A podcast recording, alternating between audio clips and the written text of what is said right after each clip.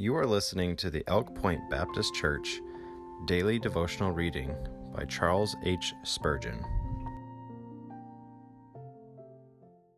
Good morning. It is November 12, 2019. Today's reading is 1 Peter 1 7, the trial of your faith.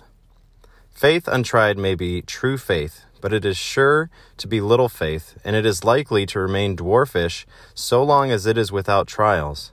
Faith never prospers so well as when all things are against her. Tempests are her trainers, and the lightnings are her illuminators. When a calm reigns on the sea, spread the sails as you will. The ship moves not to its harbor, for on a slumbering ocean the keel sleeps too. The winds rush howling forth, and the waters lift up themselves. Then, though the vessel may rock, and her deck may be washed with waves, and her mast may creak under the pressure of full and swelling sail, it is then that she makes headway toward her desired haven. No flowers wear so lovely a blue as those which grow at the foot of the frozen glacier. No stars gleam so brightly as those which glisten in the polar sky.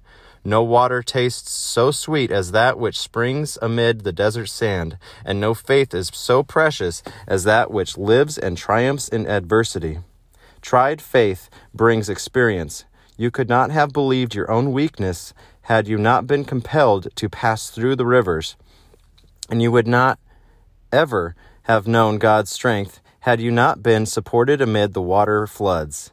Faith increases in solidity, assurance, and intensity the more it is exercised with tribulation. Faith is precious, and its trial is precious too. Let not this, however, discourage those who are young in faith. You will have trials enough without seeking them. The full portion will be measured out to you in due season. Meanwhile, if you cannot yet claim the result of long experience, thank God for what grace you have. Praise Him for that degree of holy confidence whereunto you have attained. Walk according to that rule, and you shall yet more and more of the blessing of God, till your faith shall remove mountains and conquer impossibilities.